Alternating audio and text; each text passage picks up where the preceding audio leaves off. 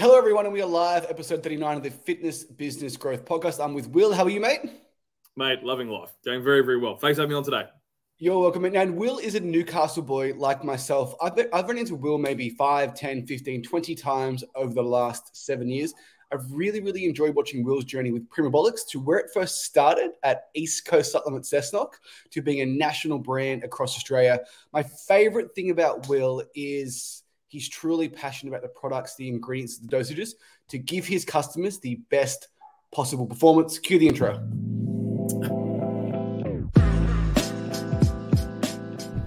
Welcome to the Fitness Business Growth Podcast, a podcast run by gym owners for gym owners. My name is Mitch, and along with Jamie, we are your hosts, and we will be discussing all the important things that you need to run a successful fitness business. From marketing to lead generation to sales to retention to staff and much, much more. So, if you are a fitness business owner, then this is for you. We hope you enjoy the following episode and we will speak with you soon. Will, we're back, mate. Beautiful. Let's dive in, shall we? Awesome, mate. So, as I mentioned, Will is the founder of Primabolic Supplement Company, stocking a wide range of supplements from A to Z, optimizing all things from human performance, including, of course, building muscle, reducing body fat. But Will, how I start every podcast, mate, is if I met you at a party and I walked up, hey, Will, my name's Jamie, and I said, what do you do? What is your answer to that question, mate? I'd say, hi, Jamie. Nice to see you again. Uh, I, would then go, no, no. I, I, would, I would start with essentially going, hi, I'm Will. I own Primabolics Nutrition. I've been, I've run a supplement company for the last 10 years. I'm traveling all over Australia talking about supplements, hormones, nutrition, how to optimize biology, how to biohack our way out of a pretty crazy modern lifestyle. How do, how do we help give ourselves a catcher's mitt against how intense life is at the current pace? That's and that's how I try and design products to to become that catcher's mitt for people. So that, that'd be sort of how I'd summarize what I do. It's an interesting term, mate. Define catcher's mitt. What do you, what do you mean by that? Catcher's mitt is by what I mean is a bit of a, uh, a player in your corner, a um, something that can, I suppose, be your uh, go-to option in a time where we have a lot of things working against us biologically speaking with stress with the amount we work with the amount of burdens that we have in terms of commitments whether that be work family partner otherwise uh, training food looking at all the different things that accumulate and you know we have to tackle to, to sort of navigate um, Uh, sort of how pre- the fast-paced modern lifestyle we have that can do things to our biology so, right? certain times when you have to burn the candle at both ends your products biohacking will allow you to push through for that short amount of time to get the mm-hmm. most out of your work, most out of your business while maintaining a certain level of health. Bingo, bingo. Well said. Yep, very well summarized. 100%. And where where did that passion come from? Like, because I met you seven years ago, and I remember this big, muscular bodybuilder, passionate about lifting heavy things. Indeed, mate. I was very big on bodybuilding early on. I, got, sort of caught the bug on it when I was in. Uh, I started weights at 21, and before that, I'd just grown up on a farm, and most of my stuff had been always outdoors and physical. But I was never really a um, in in I suppose that greater shape. And genetically speaking, I wasn't really built for bodybuilding either. And it, I suppose when I started um, my weight training journey, I'm very endomorphic. So you'll see in that body type, typically we carry a bit more body fat than usual. We find it a bit harder to lose body fat, but we build muscle easily. So I took to weight training very very well. But obviously, I had a bit of an interesting scenario where my, my two brothers were both ectomorphs. They were both very, you know, built like greyhounds, right? They were walking sets of abs year round, despite having the same nature, nurture, environment. I was endomorphic. I was, you know, 96 kilos at 11 years old. I was a very, very overweight child, sort of, you know, and, and but my two brothers, despite identical nature, diet, environment, everything, were very, very different, right? So I went, what's different here? And that started me thinking when I approach weight training, approach formulating, approach fitness in general, I always looked at from the lens of what influences us the most then to move the needle in a big way on body composition. And for me, it was like, well, if all the factors are the same, if all the variables, diet, exercise, output, all that is the same, but we have very different pictures here. We have, you know, literally either 8% body fat versus 30 in the exact same inputs what changes the input versus output because as you know in fitness everything's about calories in calories out but we don't mm. speak about what manipulates calories in calories calories out so i went very hormonally focused early on and to optimize my own biology that's where i started looking at thyroid function? How does your metabolism actually function? Looking at stress, looking at testosterone, looking at what actually optimizes your biology to, to what input. everything's downstream of those hormones, right? How mm. metabolism functions, how stressed our body is will dictate how we partition nutrients, build muscle, burn fat, or inversely store muscle, you know, store fat, burn muscle, etc. So, um, so I guess this is going to be interesting, mate, because people just think I run Facebook ads and know nothing about fitness. So we're going to go full on fitness nerd. So the idea would be is one of the biggest factors to impact weight loss would be your NEAT, your non-exercise activity thermogenesis.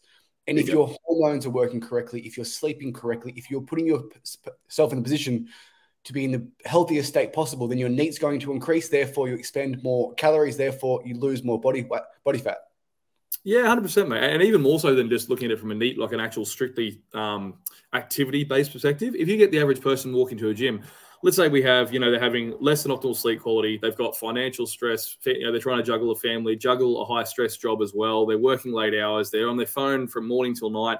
Lots of blue light all those sort of things are sources of stress as well. So let's say that person is under a lot of stress. What we see is usually then a bit of an over response in our, I suppose, our nervous system, in our in our stress hormones tend to be over secreted. So we look at the stress hormones like cortisol and so on.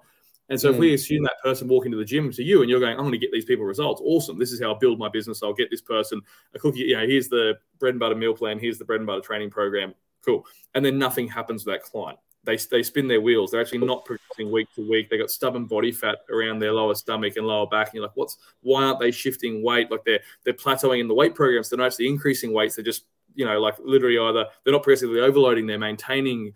They're at best sometimes going backwards even. You go, what's going on here? Mm-hmm. Like the logical inputs should mean the output happens, but what, what I'm saying, I suppose, is more it goes deeper than NEAT. It's looking at well, if that person has very high cortisol, very high stress, well, then that down regulates metabolism. That down regulates, for example, if they're a female, that will um, really screw with hormonal uh, imbalances. That'll, that'll you know, steal some progesterone and screw with cycle and fertility and all sorts of things. That again make it easier to store body fat, more fluid retention. Um, in men, that'll energy, motivation. So we ha- we look at these factors and go, well, these all directly influence both caloric expenditure and outcomes and results. So really, if you're trying to build a business on this, you've got to sort of also understand the person walking through the door isn't just calories in, calories out, a perfect mathematical model. They're a human with hormonal nuances that will dictate how fast or slow they burn calories at rest. And therefore, what results you need to get as a gym owner needs to be more comprehensive than just calories in, calories out, meal plan, training plan. That's where supplementation always came in. I went, well, how can we, if we can pull some quarters off that person, reduce that stress load, then that person starts burning fat easier, building muscle easier, and so mm-hmm. on. And then you got then it gives the coach the idea, the ability to control some variables, so they can almost guarantee outcomes with their clients, as opposed to hoping just hoping for the best, so to speak. It's going, you know, control. summarize well. I try and make this as simple as possible for our audience. Most people have heard of the flight or fight state. Yes, perfect. The majority of people talk about all you need to do is be in a calorie deficit. And we all like, well, hang on. If you're in a flight or fight state, you're pushing shit uphill. You're sleeping poorly. You're expending less energy. Your leptin, your ghrelin's gone through the roof. It's going to be harder for you to maintain that calorie deficit. So you're saying calories are king. However, how we put that in place is a very, very different result at the end of a 10, 12, 16, 20 week cut. Massively, massively, mate. Huge, huge result. And if you want to look at like what that did, for example, um, when there's some studies on people who have got uh, high stress results for, you know, so sort of high cortisol versus not during four and six week results, it can be the difference of um, one study was about a 35% difference in uh, muscle mass loss. So the group in the high stress individuals, they had um, doctors on shift work, for example, uh, they, they lost 35% less fat than the group um, who was under normal working conditions and less stress and so on. 35% more muscle was lost in the high stress group during a dieting phase. So if you look at what that can mean for you over a 16 week cut, it can be massive for how much muscle you retain or fat you lose. So it, they're really quite massive, sort of impactful factors if you think about them. Yeah, of course, of course. And mate, I can see you light up when you talk about these things because I'm sure you hear calories in, calories out, calories in, calories out. And then our clients or people follow calories in, calories out. And as you said, they just continue to spin their wheels. Mm, so someone who is doing calories in, calorie out, what do you feel like is the is the two to three best things they can do to help them maintain that deficit in a healthy way that doesn't ruin their life? Yeah, definitely. Sleep optimization is almost all three of them. If you ask for top, three, sleep would almost be a big enough lever to pull that it would almost take up the weight of the top three anyway combined. Sleep, if we look at, for example, a group of athletes that went through a four week diet on exactly the same calorie intake, they did a group that slept eight hours versus six hours. The group that slept six hours a night, only two hours difference in sleep, they lost 55% less fat than the ones that slept eight hours. Fifty-five percent, right? And we're, and we're, talking about trying to get results for clients, right? Fifty-five, nothing, no supplement, legal or otherwise, can beat that in performance, right? Like it doesn't. Yeah, it, it's one of my favorite quotes, mate. As it's, if, if sleep was a drug, it would be illegal in the Olympics. that's a great one. I'm going to use that. Uh, that's that's really. I'm going to borrow that one, mate. Uh, so, like, if you look at, and then if we flip that and go, well, what if fat loss isn't your goal? What if muscle growth? Well, the eight-hour group versus six-hour group. The six-hour group lost 60% more muscle at the same time. It wasn't instead of mm-hmm. like they they lost 55% less fat and they lost more muscle as well. So if that's and that's in four weeks. Imagine again, scale yeah. this out to average person. A lot of your listeners are people who own gyms. Clients walk in and go, "I want to sign up with you for a 12 week challenge." Awesome. Well, if you can over three months, then imagine how much that would magnify what it looks like for losing muscle and building fat in that period of time it's like a reverse recomp. It's the worst outcome ever. Like if you're trying to guarantee results for your clients to guarantee, you know, steady client retention, increase sales, increase, then you've really got to look at these things because that's that in itself optimizing mm. sleep. So I'd say length of sleep in itself is the big one. The average sleep, they did a sleep study of like 240,000 people in the US um, this year. The average sleep was 6.5 hours, and it was over-reported by half an hour in clients as well. So, when, so they put them on sleep trackers, yeah. and they went, you know, how long way, The same way our clients under-report their food. yes, which again is around about a 30% buffer is what, what most people's calorie tracking yeah. is approximately 30% off. So when we look at, um, I suppose, sleep, it was over-reported by half an hour when the people were, when the subjects were asked how much do you sleep, and then versus what they actually slept when they put a sleep tracker on like a Garmin or a Fitbit or whatever. So it's, uh, it's yeah, interesting because the principles that apply to grow a successful business are the principles that apply to good health. Do the basics just basics. do basics and stop looking for that shiny new object. Stop looking for that hack. Stop looking for the quick, get quick, get rich quick scheme. Just it takes forever, man.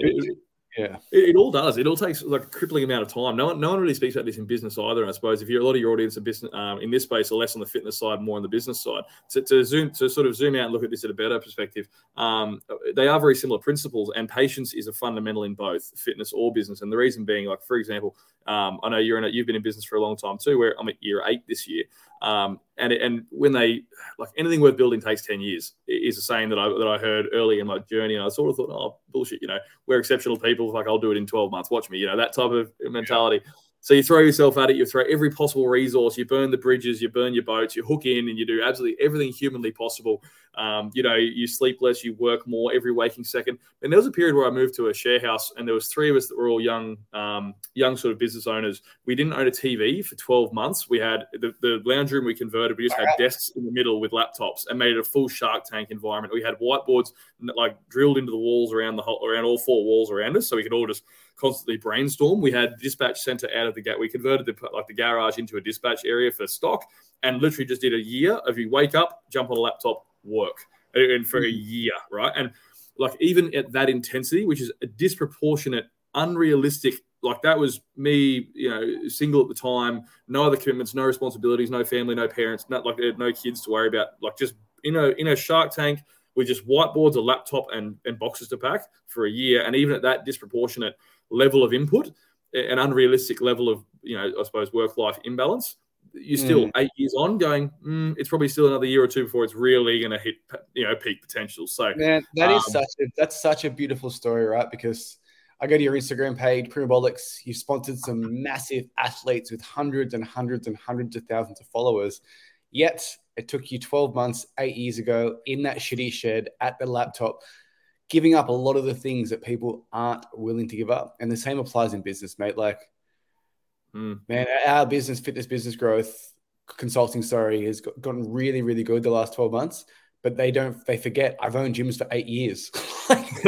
yeah, it's a funny one. And this is where I suppose the, we see the, um, they go, it must be nice for you or it must be easier for you, right, Jamie? You've owned a gym for eight years mate, of course. if, you, if, you want to, if you want to piss me off, mate, start a sentence with it must be nice followed by anything, it will annoy me irrationally.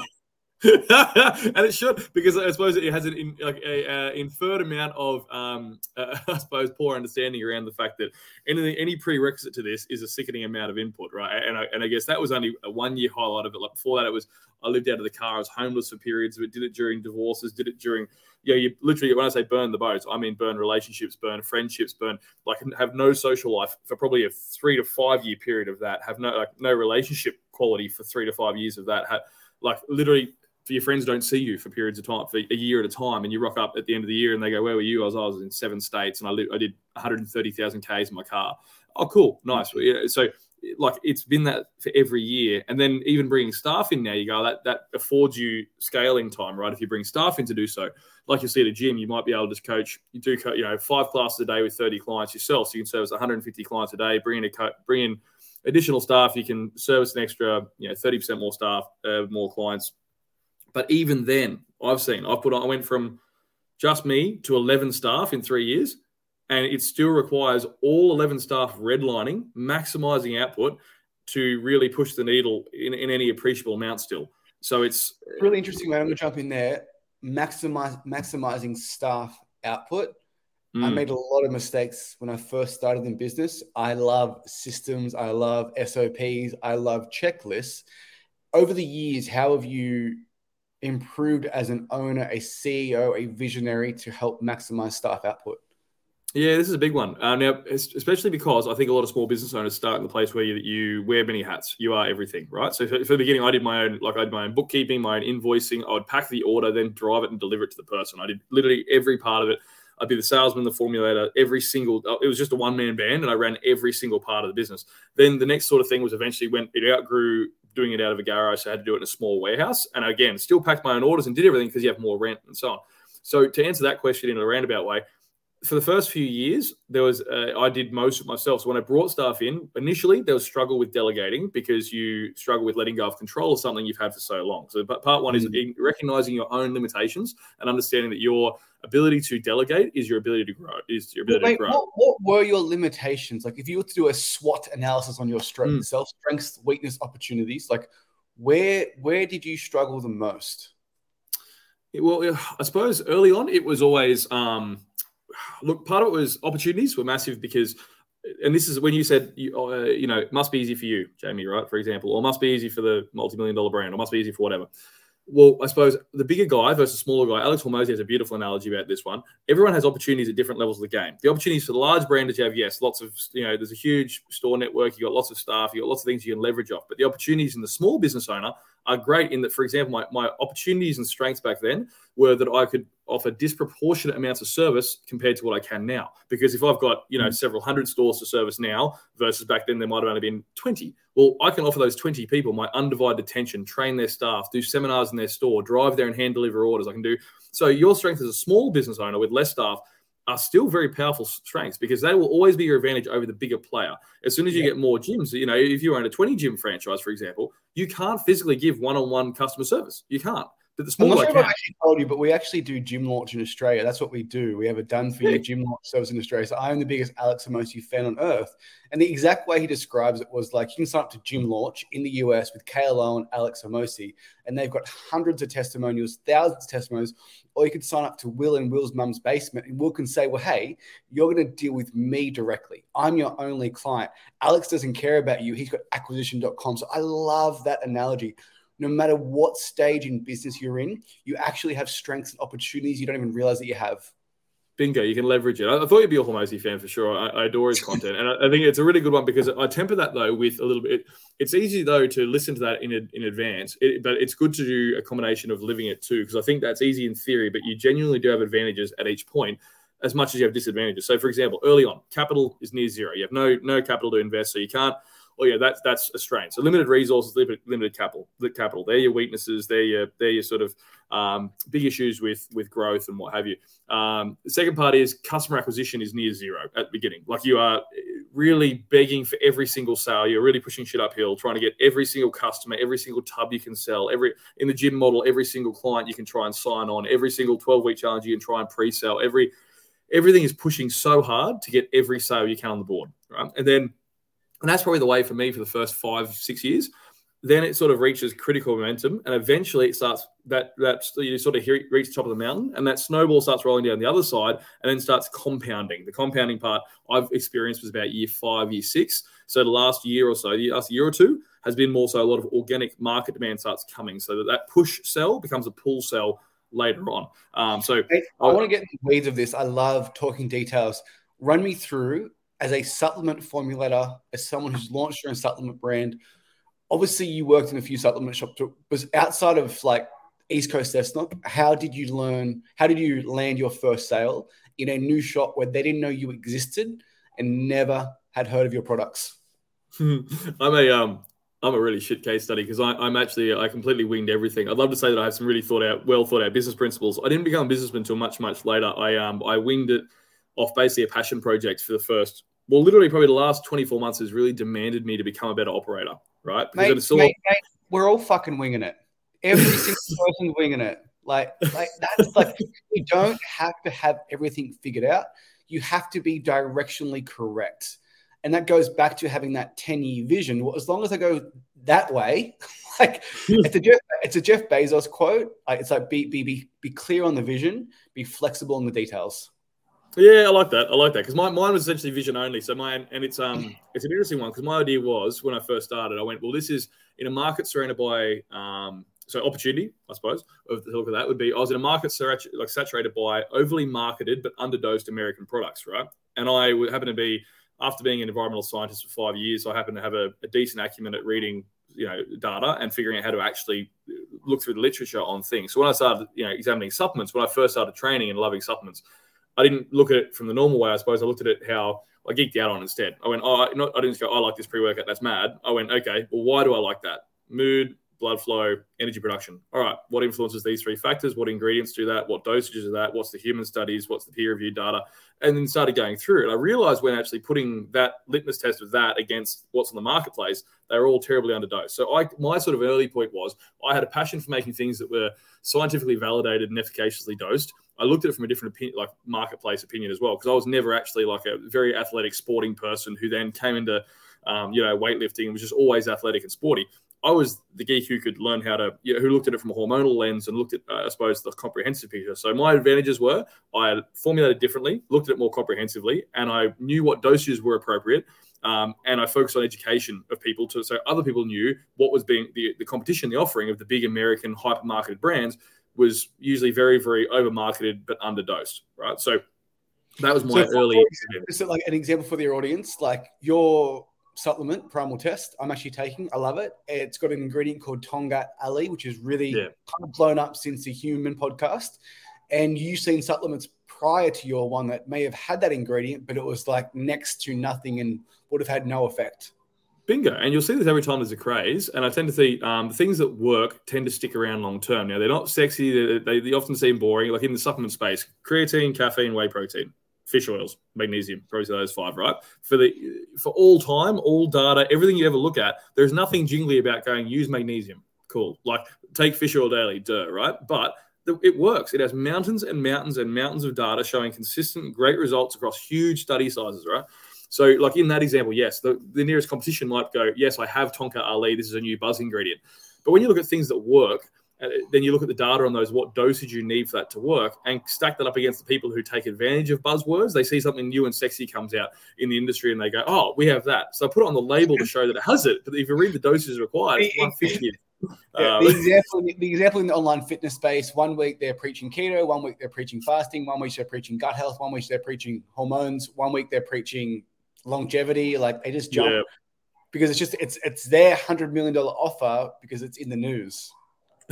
it is, it is, and and look, I've been, I've been, uh, I suppose, remarkably consistent in going down the road. Like, like my sort of angle of everything is always looking at it from the hormonal lens because I try and see what can I, how can I most greatly influence calories in, calories out. So I, that's how I've always viewed the world, and that's my inherent bias. But I suppose that was my opportunity as well. So in terms of strengths and, and how what my initial verses later on looked like, the way I started was purely that offer ridiculous, disproportionate amounts of customer service, provide that with the education focus of going, this is how I view things, this is how you can more comprehensively service your clients. So the education, so the one-on-one stuff. Your, your sales process was: I'm going to walk into this supplement shop. I'm going to introduce myself to the owner. I'm going to run them through my product range, educate them on why they are better than the American products. And if you stock this, I'm also going to come into store and educate your customers in their challenge or offer, which would increase their perceived their perceived value. Bingo. And look, it seems like it should be more complicated than that, but it's really not. I jumped in a ute and went town to town to town to town for years on repeat and just became a full nomadic human being. Went just literally go to different towns, pull up, find a supplement store, go in. Hi, I'm Will. This is what I do. This is why I'm doing it. I'm a one man band. I've done this out of my house as a startup. I'm doing it bootstrapping the whole thing myself. But this is what I believe would be a better solution to testosterone, better solution to helping your customers lower stress, better solution to helping your customers gut health, helping them with whatever it might be. And I'd explain it what and, and basically explain to them what the passion was. My big vision of it is go, how can I impact – how can I positively impact health on as big a scale as humanly possible? And every year that scale's grown, and I've been able to impact more and more people, i.e., customers, along with it. And as I grow my network, I therefore grow the amount of customers I can access, and therefore I can impact more people positively. So once I share, once they know where I've come from, what my vision is, how my products are superior, and will get the people along that way. That's how I've done it, and I it sounds like that has to be changed at some point. But it, it, honestly, that's how it's ever been. And when I introduce staff in, I train them this way, and I learn, and I show them this is the this is what I'm all about. Like, the the boarding process is going well this is my vision of it. This is how i've done it. I've just bootstrapped the whole thing. It's been a you know just try to hold this thing together with duct tape but this is the vision. This is what we're here for. This is why we do what we do. This is how we explain it to someone to, to show them why our things are uh, you know superior and will actually do what they say they do. Uh, and this is how you how you communicate that vision to someone when you walk into a store. And you just rinse and, re- and just rinse and repeat. And then uh, eventually when i had the the turnover i could finally afford to bring someone in as a sales representative to, rep- to, to be me in two stores at a time and then there was a third rep, then there's a fourth rep, and so on. And then you get to a point where you can scale that presence. And then there's you know, right now there's there's four people walking into stores across Oz going, "Hi, this is our vision. This is what we're trying to do." Um, yeah, and so that's interesting. You still go face to face. Do you use like do you cold call? Do you cold email? Do you Instagram DM? Like outside of doing the face to face stuff, which is an issue with scaling due to the cost of being mm. on the mm. road. How yes. else? How else do you do it? Interestingly, man, I just decided that it was. I'm old school. I knew what worked. I knew that in person gives me disproportionate leverage to that. Like the if you look at the conversion rate in person versus on a phone call, for example. Now I call it versus back then it was just I know I can do better from in person. So putting it simply, you can do the job better in person than you can on a phone. So I went, yes, I have to drive five hours to that store, but I'll guarantee the outcome. So I'll just do it. So not that it wasn't not that it's you know well thought out or even financially viable way of doing things. But back then, I was always broke anyway, so I didn't care. I was like, well, it doesn't have to be commercially viable. Whereas now, if I look at a rep, I go, I wouldn't pay my rep to drive five hours to go to a store to, on the hope they'll land it, for example. Yes, I'll say reach out first, give them a phone call, send them a care pack with some products to try in advance. So when you get there, they've already done most of the, they've tried your products, they know the information, they have a catalog, they already know all the information, right? But the way that we I did it for the first fair few years was literally just walk into a store and do that in person because the I one, I was so desperate and broke, I had to guarantee I would get the sale. So I knew that in, in person is my only way to really guarantee I'll get some that degree of traction. A call, mate, I, I don't know. I always just thought the more in per- if I can do it in person, I can pretty much guarantee the outcome. So I would go in there, do the and do the pitch myself, and I just did that ad nauseum for five years. Now I've so got mate, staff. There's a deal process, but I've got no idea how to run a supplement company. I wouldn't have a clue in terms of like formulation, ordering the right amount of stock, making sure they're used by date. How do stores order? Do you give a discount on bulk purchases? Can you run me through that process for anyone out there who would be interested in like potentially formulating their own product? Like how how how do you go from an idea to a protein powder to Mr. Supplement Man? Please buy my protein. Yeah, yeah, it was a um, yeah, damn. I didn't know either. If it makes you feel any better, uh, I winged it as well for so long. Uh, it was it was a complete. It was actually a complete fluke. The way that I first found out was that I made a I used to make my own pre workouts from Raws because the market had no good offering. So I just buy straight creatine, straight beta alanine, straight you know, citrulline, and just blend them together in a bag and just have it as an unflavored amino acid sort of blend. So and then I, I happened to I just completely fluked it one um, one time. I happened to have a uh, I, I sort of looked at what I was using and someone reached out to me on a um on a very very early forum. I think it was Aussie Muscle Asylum actually, and and said, mate, what you're using for yourself is awesome. Like, have you ever considered making that into something? And it uh, it ended up being, I thought, oh, well, you know, flick us a tub, see what you can do. And, you know, could, could you even do that? Could you blend it together? And so I literally got a, a sample tub and used it all together. And this is the first one was flavored, so it was even better. Uh, and I was blood, and you try it, and I was, and I, I, thought, well, this is a pretty cracker mix. Nothing on the market's anything like it. So I started showing some friends, and then they they would sort of go, "Well, this is this is impressive. Nothing on the market works like this," and so on. So the way I did it was more so just by complete fluke, right? But the way if someone else listening were going, "How would I start a supplement company?" Formulation is key. I, I'm a big believer on nothing. You can't build a castle on sand if the product doesn't work there's no point progressing to stage two, right? So, and yeah, it's interesting, right? Because like I can clearly tell that you're a product guy over a marketing guy. Mm. And when you have the good product, it actually markets itself, therefore longevity in the industry. And mate, I'm not in the industry, but there are so many flash in the pans pre workouts that pop up for 30 seconds and disappear. Probably because that person was a great marketer, but their pre workout had had no caffeine in it, right? Yeah, exactly. And it was like a really big. Um, I suppose that was a big realization too. And it was it was a real punt that I took. It was actually very high risk because there's a lot of like a lot of those brands are fly by nighters. They'll do a pump. It's a very pump and dump. I call it very like peaks and trough style business model where they'll release a pre workout, sell it out, do huge sales and so on. But then it's a flavor of the month style business, right? Whereas I always went for the punt of going well, rather than trying to capitalize on that short term growth, those big, you know, chase the shiny thing I went, no, this is my plan. This is my vision for the brand. These are the sort of products I want to make. So my one of my first pre-workouts was a non-stim five years ago where a non-stim didn't exist. And no caffeine pre-workout was just a stupid idea back then. But I stuck my guns and this is why I believe this is a good idea and just maintained my thought process and vision on it in a consistent way. Now, what it's done is it meant instead of our turnover being, like you said, a flash in the pan, just up, down, up, down, up, down, having to make a new product every 10 seconds, instead it's been more like that Mm. Very nice linear growth as opposed to uh, that sort of roller coaster cycle. So I, I suppose it's like 10 people try the product, they get results, it runs out in 30 days, they buy 10 more and they tell their friends, they buy 10, it just snowballs down that hill. It does. It has to be product first. And the reason I say this as well is because the amount of if you're doing it for any other reason so when you pick this business model if you're going to people listening now go oh, okay i want to go start a supplement company. Great fantastic. Now the i would say there's two factors in that. I'll, I'll explain the thought process and how it actually runs the nuts and bolts that's easy. But more realistically when i say it's product first it also has to be that vision and the product has to be the passion piece. And i say that because if you're going for money as circling back to the first part of this conversation it's if it's going to be a 10, 10 year payoff for you to have 10 years of stress resilience, 10 years of being able to just eat shit for, for that for a decade before you see decent return, before you see a really worthwhile, um, you know, I suppose, uh, until you've built a real, you know, something worth um, building, you're going to run out of, you're going to run out of motivation if it's based on money. I, I can just guarantee. If, if it's capital based, if you're going, going, oh, I'm going to do this to get rich, you'll time out before the real success can come. Like if I'd gone into this and gone, I'm doing, I'm going to build Primabolics for money, I would have stopped logically years ago because at, when you're growing, you have to reinvest every cent into growth and, and usually more. So you don't get a payday mm-hmm. until it's done growing. But if you want your business to grow, you keep growing, right? So you, if I'd done it for money, well, there's, there has been no payday for that period of time because I was growing at such a rapid rate. So you have to pick a motivational source. You start in that business, you have to be really, really passionate about supplementation, about what it can do to help people. Then you have to go from there and make something that will actually deliver that vision out to, to before you even start. So that's prerequisite one. Make sure the product works. it's a Steve Jobs quote like you have to love what you do because it's going to be difficult. It's going to be hard. There's going to be a tremendous amount of hurdles that you're not even aware are going to be in the way. And if you don't love what you do, like you have to be crazy enough to keep going over those hurdles, to keep pursuing that vision, just to see it so clearly in the future. Because any sane person would give up if it was based on money.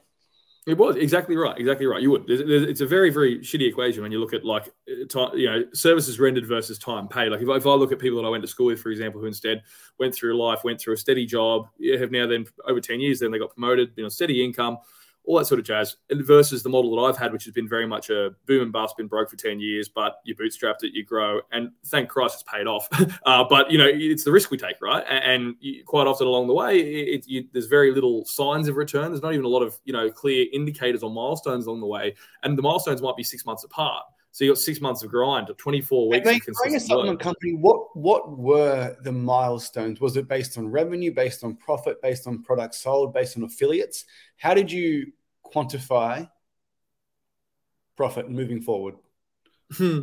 I started in a hilariously like really really bad play. So I started. I thought I was going to get from the beginning a massive contract, right? So I guess like summarizing an early story, I, I, did I sort of did all the right things, worked in stores like East Coast Supplements, like Nutrition Warehouse. I worked in stores that were around the area and built up sort of a knowledge. And I, I had the shot at a massive contract with Nutrition Warehouse, which is a massive franchise. But to do mm. so, I went out and leveraged everything I could. I begged, borrowed, steal, got credit cards, got personal loans, got lent, lent money from friends, lent money from grandparents, did everything, and bought a quarter of a million dollars of stock to try and go for this one shot that I thought I had. So I started the business day one, negative 254 grand. So I started right. a quarter of a million in the red as a sole trader with no existing trade network. So, so my sort of where do I measured it off, it was survive. It was you are fucked, survive. It was you started off a quarter, you started off a quarter mil in the red. Now you have no choice but to but to grow. You have to. So my goal has always been that, it's that going. Quarter, that, sorry, that that quarter million, the whole the nutrition warehouse contract. Did it not? Did it not come through? No, that was yeah. So it fell through. So I, I suppose I did the. I, uh, I would, why not? Why didn't it go through? So it was the well. This is a very valuable lesson for your listeners, right? This this is the part that I didn't realize too early on. I was of the impression that if you put a product to market of amazing quality, that the market will recognize said quality and and respond in kind by purchasing your product. What I learned is that it's not just that; it's product quality, but product like market awareness is as big as product quality in a lot of ways. I'm just going to stop you right there. Every single personal trainer, online coach needs to hear that. There are a lot more talented technical fitness coaches than myself and Mitch, and we have more members than you. Right? Mm. Your product, your knowledge is to a point of diminishing returns if you don't learn to market, don't learn to sell, and to create awareness and to ultimately advertise what you have. It's a really, really good point there. That's very, it's very interesting because, like you said, I'm by. If you haven't figured out yet, audience, I'm not by any means a marketing expert. I because I didn't expect this to I didn't go into this running businesses before this. I, would always, you know, I've done a million careers. I've been, you know, the military, or I, did, I, was a geologist for a while. I was an environmental scientist. I worked in everything under the sun, but I hadn't done, I hadn't run a business before. And when I started this, I just went, I wonder, I, I reckon I can pull this off. I reckon I can, once I figured out how to manufacture supplements and so on. But that is a very, very valid point that I learned too. This national contract came in with 68 stores all across the country, and I went, I'm going to get basically like prime placement in 68 different stores. You walk in, as the first thing you see on a big bay at the end of every shelf. Your my products right there, and I did an aggressive deal as well. So I offered a crazy, crazy deal you would never see again um, to try and win customers. So I went, I want a shot at this, and I wanted to give them a deal. So to find a crazy deal, you gave them a really, really great price to buy your cost price products, which lowered your margin. Bingo, massively lowered them. So I went for example, I went for example, buy a product, get one free which is just ridiculous. In economics, makes no sense. I also then agreed to float and, that. And on that quarter million, like, would have you just broke even? Would have been profitable? Or is that your play? I need to get these products in as in as many hands as possible it was the play was that this was the initial because I I'd, I'd, worked there before, so I went. I know what happens when these are successful. I know the rate of sell through on a successful promotion on this particular. They call it a gondola end. So if you get this gondola end, you're in the, the you know the first thing people see in 68 locations around the country when they walk into a store. Your prime placement. They advertise it all over socials. I'm like, well, I'm a no name brand. Advertising like this for a massive brand will give me huge exposure and lots of customers. Sales will be huge. It'll accelerate me years, right? and that was the plan is once you do a, like a gondola end special, if you do these massive campaigns, if you're successful, they put you on what they call their planogram, which is basically their store model. So every time they open a store, in all those 68 stores, you'd be guaranteed to be stocked moving forward with recurring guaranteed orders. So it was like basically my one deal ticket. Clear, you have like a bit of a test run on on the at the front of the store. They advertise it. If your sell through percentage is higher than expected, then they put you on a reoccurring model where they say, hey, we're going to order X amount of revenue off you per month for the next 12 months, 24 months, 36 months. Is that, is that correct? Yeah, bingo, bingo. And that was based off of obviously off the success of it. Now I put out a formula at the time, like on this pre-workout. So it was a pre-workout product and an intra-workout product that I put to market. And it was a like cracker formula, like beat anything that was on the on the shelf at the time and it was in all these locations. Set it up, got the stock in, had it ready, and I had that quarter of a million stock was there because that was meant to supply the initial promotion and then the rollout as well. So it was enough to sort of you know cover uh, a certain period of time because I was expecting this would do well because the formula's so good. How could it not, right? You go, this product's so great, the discount's so hectic. I'm giving yeah. away a free product with it. How could they not buy it? You'd be dumb not yeah. to. It's the first thing you see. You know, this is this is, this is, this is a cool thing. The equivalent in the gym world is I've done 10 Poliquin courses, but no one knows who Poliquin is anymore right? Like, like, like rest, rest in peace, Charles. But like, you need to market your product. And well, my favorite show on TV is called Shark Tank. Have you watched it before? Yeah, love it, love it. Yeah, yeah. yeah. every amazing. single time a product comes in, and it's not, you can look at it and identify what that is. They say every single time it is so hard to educate the consumer on a new thing of why it is good for them. And I think that's probably what you struggled with. Like, I've been in the industry eight years, mate, and I still don't know. I still don't know what ingredients I should be taking.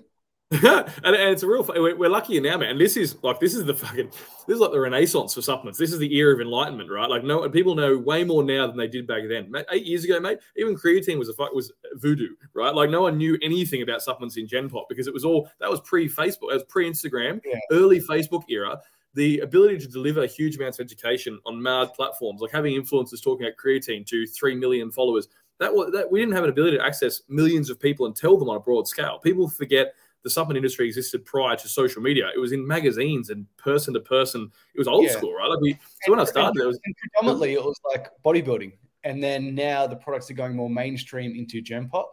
I remember um, my local supplement store with ASN Eritamate. I'm sure you know Dax uh, has mm. started. Is it is it Next Journey Supplement Company? Yeah, um, yeah, man. Yeah, Dax is awesome. Yeah, in every single ASN store, there was a big jacked Dax behind the counter. it, was like, it was like the local town local town bodybuilding legend. it is, it is, and, and, that was very much the way supplementation was early. Early on was always put. You know, it was so I suppose the um, yeah, products for meatheads, and that's it. You know, it's purely for gym bros. It's pre workouts, high stims, lots of caffeine. You know, proteins and creatines. It was all about building muscle and.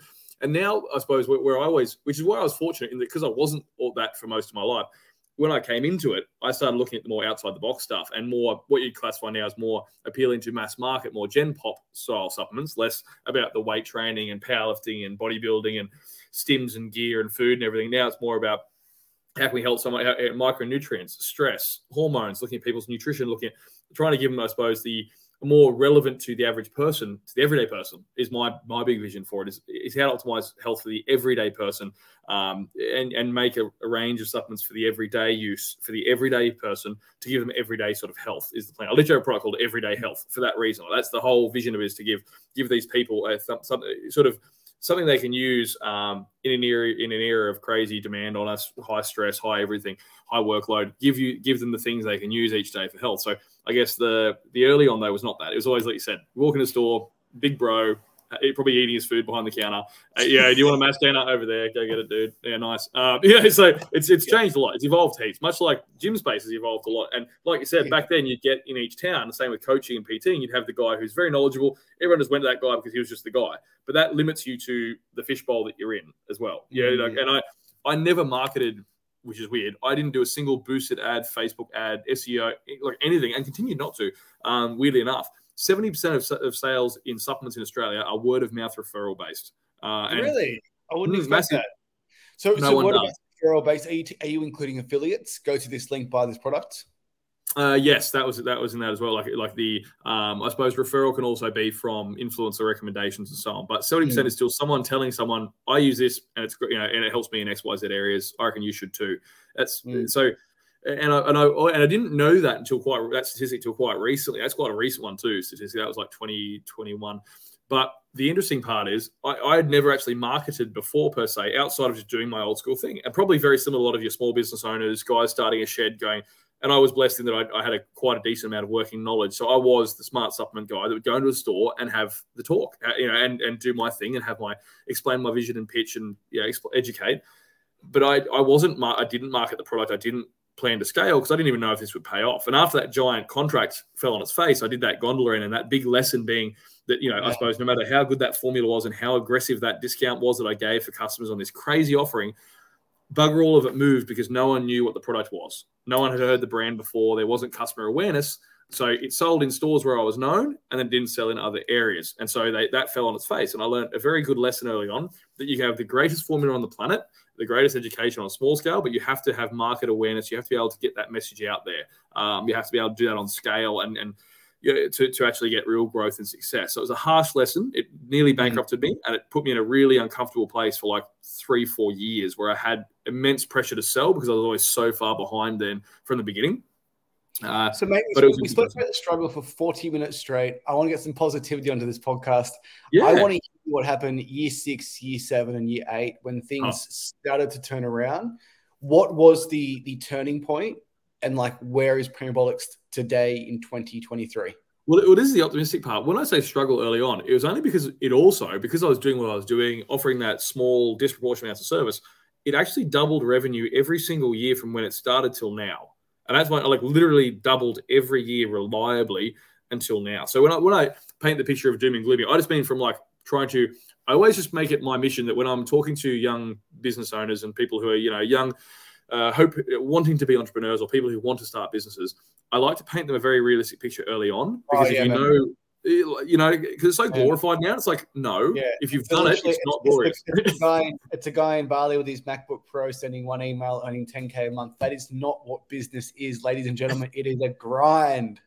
and you need to accept that, like, there are going to be periods where you go through a tremendous amount of struggle to come out the other side, to reap the rewards, and to, I guess, create the vision that you once had when day, day one. Bingo. And look, we went we went from so in that early stage, I went from probably 20 retails in year one to 500 plus now, for example. So like in terms right. of and, and like last year, it was more than double. It was like 114% growth. So it was more than doubled in the last 12 months as well. Um, there have been years where it nearly tripled as well. So like the that was what I did, even though it was very old school, no marketing, literally just me and a ute full of stock and just drove from town to town. It worked and, and the product worked. And that built a very reliable sell through as well. Those stores would order the product, but customers would try it and it worked. So they'd resonate with it, stick with it. It's like if you find a gym or a coach who, you know, they get you good results, you stick with that coach, right? Same with the product. If you if you use something every day that says this will give you better sleep and you do sleep better, you will use that to get better sleep. So it's just make the product work, right? Uh, and, and going back to your long term vision of being a product guy, like you've built up such a such a high level of credibility. Hey, my products work.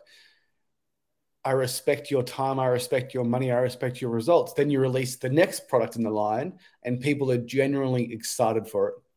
Bingo. And it compounds. You do get a certain bit of credibility and integrity by doing that and by never compromising in it as well. Like delivering a certain level of service to people listing and starting businesses. If you are uncompromising on the level of service that you offer, whether it's a service or a product, um, if you remain there, it may seem there, there's always opportunities to cheapen your product to increase uh, profit margin or to cheapen your service or make it easier for you and so on and to try and you know maximize your return on investment but that's a short term I, I want to jump in there right? So it is hard to say no to money. Yes. Yeah. And the, the bigger you get the more successful you get the bigger the discount you can get if you go down the path of cheapening your service or cheapening your products man like how have you how have you continued to stay say no to like I am going to actively keep my profit margin lower than it could be because I want the customer to have the best experience. Because man, this is that's that's that's the biggest fucking sign of integrity I, I, can think of. It's a brutal. It is brutal, but especially because, like I said, starting quarter million in the red, you have to like really. You're sitting there in your accountant, and they're going, "You need to make more profit you are not going to float yourself. You are going to have to be broke for. You know, for the next, it will take you three years to trade out of this. And you have, but if you formulate it, it's a short term thing, man. If you if you trim your service, if you trim your product, if you basically cheat your vision, like it's it's a short term game. One because from a just purely like actual transactional point, the customer tries the product and it no longer delivers what it says it does or does as good as it says. That's a short term game. That will not that will not guarantee retention. Now I took this. I've like sort of stuck by my guns on this one the temptation is there to put out something because, like you said, a lot of people don't know most supplementation. I could put in, pick out the Tongkat Ali at Primal Test. I could put that in at a third the dose, and no one would know because no one knows the studies like I do anyway. I could have done it and just you could hoodwink people and you could microdose things. That's what the supplement industry used to be before I started in it. But again, it's building that castle on sand. You get your sale once, you never build a repeatable business, and it's also cheating your vision. There's no point in doing it if you if you do if you don't do what you set out to do, then don't do it at all. So I think it takes. One of my favorite like, sayings, mate, is you don't get a client to make a sale. You make a you make a sale to get a client. And what I mean by that is you get repeat purchases. And that first sale, that first transaction, that first use of your service, that first use of your product better be a fucking great experience if you want them to be a client and not a one off sale. Oh, a million percent. And so I took that punt and I've I stuck to my guns on it. And despite the accountant yelling at me regularly, monthly for years, going, make it cheaper, trim product, you continue, trim it here, can you cut 5% here? I just stuck to my guns on it. No, I'll just make less profit and wait it out. And it's hard because in, in stores where it's a very competitive market, you know, uh, other brands will go to retailers and go, I can offer you a greater discount, take us on instead. And I just had to rely on that, you know, again, the disproportionate amounts of service that I would give to try and continue to, you know, incentivize them to, to stay. And, and it's it's been a, an uphill battle, don't get me wrong. But and like even now, again, it would be great. Like I know there are supplement companies who operate at double my profit margins. And that obviously has its own, you know, advantages. But it's what I'm building, I think, is and, and the, the data from it shows that it pays off in the end. You play the long run. If you double every year, then fuck, you're doing something right, yeah. And, and like you yeah, might have, and, and, and, it's, it's the man in it's the man in the mirror. Mm. Like imagine the level of anxiety, imagine the level of incongruence, the lack of conviction you would have in your words if you knew you were going against your values and microdosing, even know that you could get away with it, even know that you could make money. And man, that's a true sign of character, man. So it's really, really, I really respect that. Thank you, mate. It's not the easy one to say no because saying no to money and like I guess going back Hormozi references, woman in the red dress, right? Like you get all these opportunities as you get bigger. In, yeah, small days, she, like she gets hotter and hotter, mate. She does, and you keep like back in the day that represented saying no to an order. You go into a small town and you promised one retailer you'd be exclusive in that town. You'll only stock them, and then the competitor rings you and goes, oh, "I've got five grand in a credit card right now." And you're broke and you don't know how you're going to pay your bills that week and you've got nothing to go, but you went, I promise that store will stay exclusive, so I'll say no, right? Now that looks like, I think the last order I got was about a 70 grand PO, but it will, it will, again, screw with what my word was to some other people. And you say no. So you'll say no to $70,000 now. And I'm sure in two years, I'll be saying no to 100, 200 grand opportunities. And you just. Yeah. We, we had an opportunity to work with, uh, I want to say this without giving it away. It was a, it was a, it was a massive gym, a well-known gym, gym with a, owned by Australia's number one fitness influencer, and I said no to them because we just didn't align in values, and that cost me. I don't even know.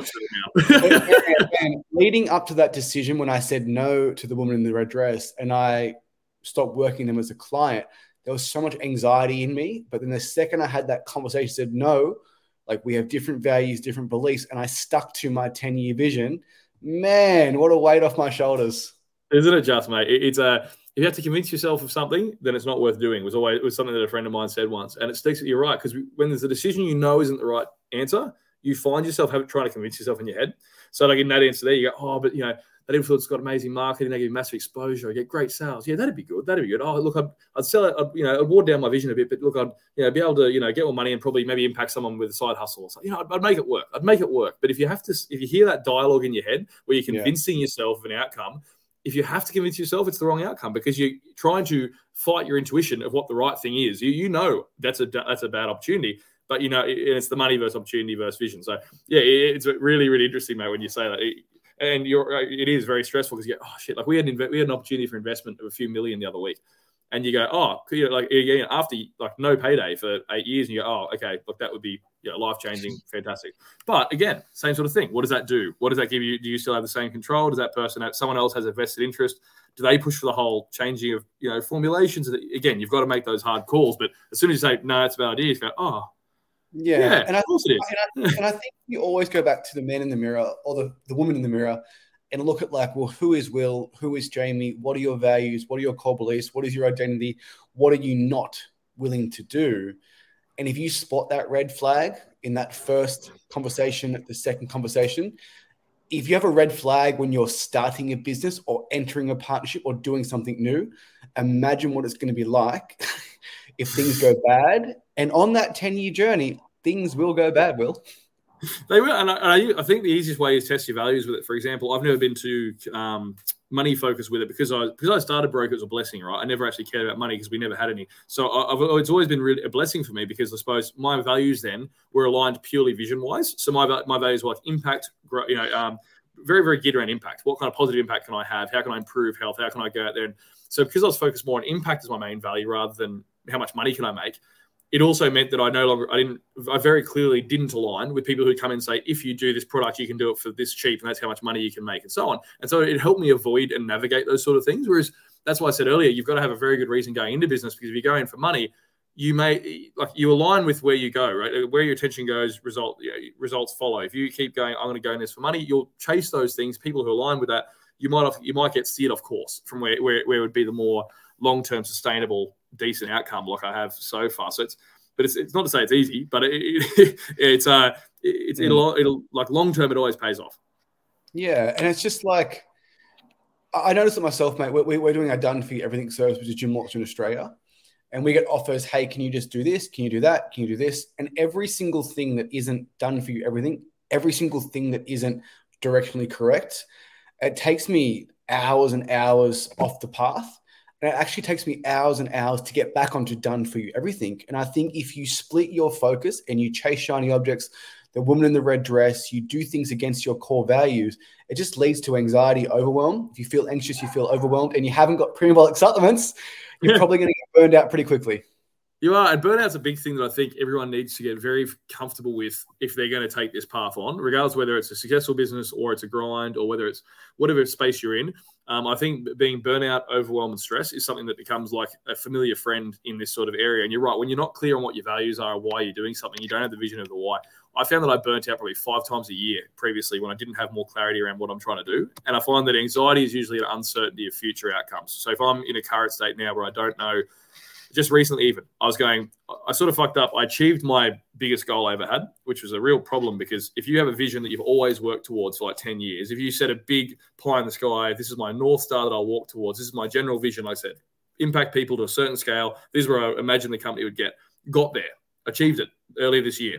And it really mind fucked me because imagine if you set a lifelong goal, like eight years, I'm 33, it's nearly a quarter of my entire life. I had one goal. And that was like every, that dictated direction for everything in life.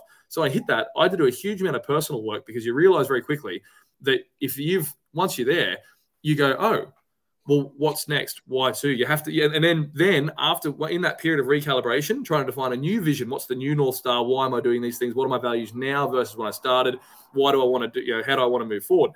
Then you realize, like, well, it's, it's, it's such an amazing thing, mate, because like Tyson Fury became the heavyweight champion of the world and went into severe depression and almost committed suicide. And mm, every single successful person says that, where like they have that North Star, they reach that goal, and it's what's next. And it's almost like the person has to experience it themselves because they don't believe you. If I have X amount of money, I'm going to be happy. You're probably not going to be happy.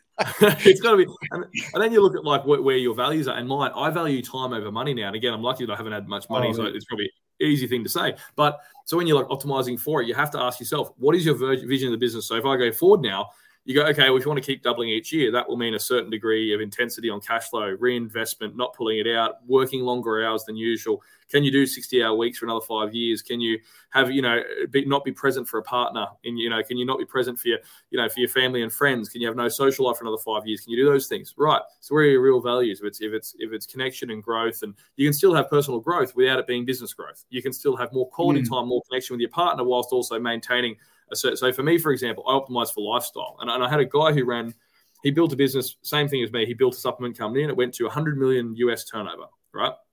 Over an 18 year span. Now, he didn't pay himself for 12 of those 18 years as well. He went to a really, really crazy place. And I asked him, What would you do if you had your time again and you're me? You're at year eight. This is your turnover. This is what you've sacrificed so far. What would you do? He said, Mate, I've done it. I'm at a point now where my income got disproportionate to, you know, I got this crazy, crazy scale. In, income went exponential, everything. My happiness didn't increase with that income. And again, you've got to get it to understand it. But he once he, he said my happiness didn't increase when I was on 100 grand a year versus 500 versus a mill a year versus it didn't. Yeah, nothing. I, I think once you hit your minimum level of income, and for me, mate, like when I first started business, my goal was to have $100,000 in savings. And I didn't even know why I had that number in mind or that goal.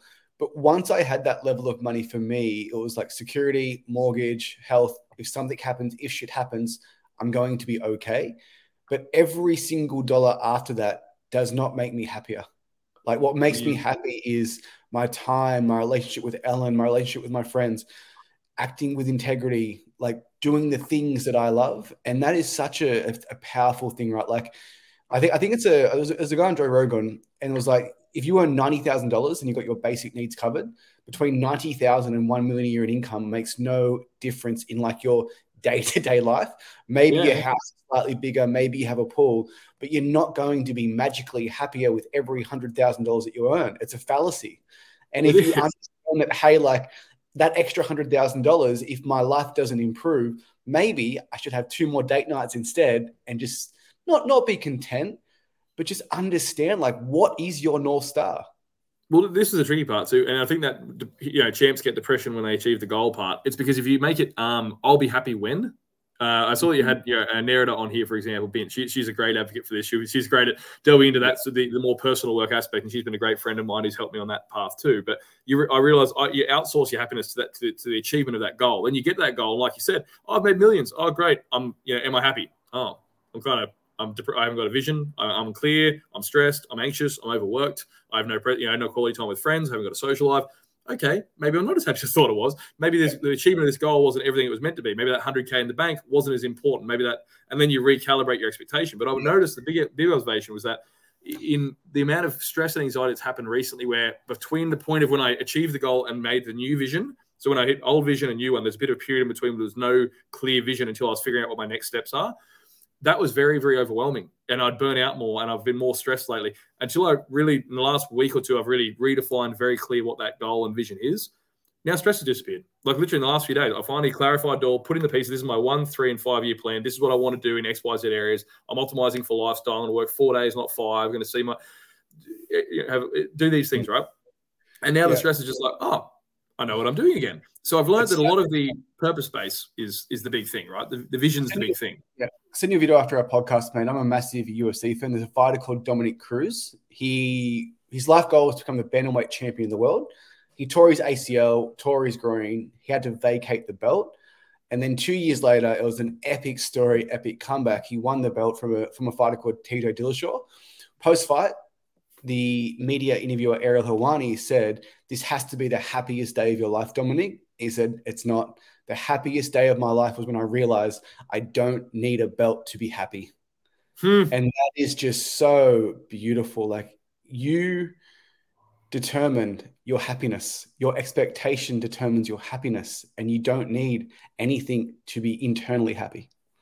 Hmm. It's a it's a powerful one, mate, isn't it? Because we, I think the that would be a really great psalm for a lot of busy minds. Uh, I think that'd be a really expectation is the thief of joy, and it truly is. If you if you expect like for me doubling every year, making that the expectation moving forward, for example, looking forward and going, well, is that a is that a realistic expectation in personal life? You know, in all the other areas, real expectation. Because if you go if you grow thirty percent, that'd be considered great in a lot of businesses, right? But I'm used to 100 percent growth, so you, then you go, oh, oh, this is different. But expectation, right? If I expected normal growth, or hell, if I was content in the present and happy with the level of what we'd achieved already in this startup, again, and same in personal life, same in all other areas of life as well. It, it, you'd agree. You just need to define what are your what are you optimizing for. And that when I met that guy who'd done built a company to 100 million US, was fabulously wealthy, had his apartment in Malibu with his sports cars in the garage, everything. He said, mate, all has changed. Now I get to drive a sports car down to my yoga lesson on a Sunday instead of my old beat up truck. You know, and that's really about it. He said, I can go to dinner and not have to worry about the bill. But he said, like, ultimately, my the, the workload increased twofold. The, uh, but the the stress has increased twofold, but my contentness after I forget what yeah. income he said, but pretty much same sort of theory, right? Um, yeah, I'm going to wrap up this podcast soon, mate. But I want to summarize with this: when you tell the story to your kids and grandkids about Primabolics, you're not going to tell them about the revenue. You're going to tell them about the struggle. That's what you look back on. That's what you're proud of. Cliche again, but it is not the destination. It is the journey. It's who did you become to be the founder of a million dollar, multi million dollar company? And that's what you're ultimately proud of. Hmm, Mate, that's a beautiful summary. I'm going to wrap it up. Last question I ask everyone. What's one question I should have asked you? That I didn't ask you? Oh, interesting one. Um, I suppose I'd say how uh, it'd be around vision. I'd imagine it'd be how did you set your, you know, how do you set your vision then early on? Because I think that was the one thing we both just think like really nicely fleshed out and wrapped up that Pete going. This is what's important, vision and purpose, and what's big. Um, I, how do you how do you define vision? And I think it would be going back to what the Stoics would do as a teaching. I would have answered.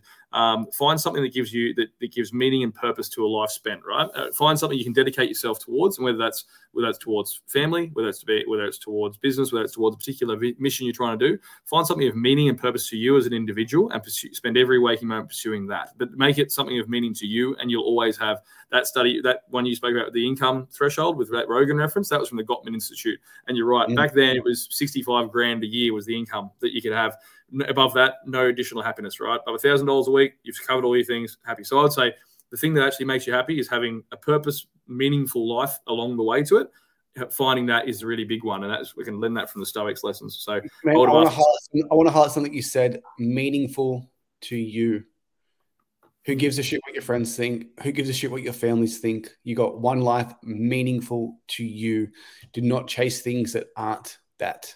Mate, I'm going to wrap it up there. I want to thank you so much for coming on the podcast, man. It's been amazing seeing your journey from serving me at the counter at East Coast Supplement Cessnock with Mitch and Ryan to having a million dollar brand congratulations, man. I'm really proud of you. Thank you very much, mate. Thanks for having me on. That was an awesome deep dive. Thanks, mate.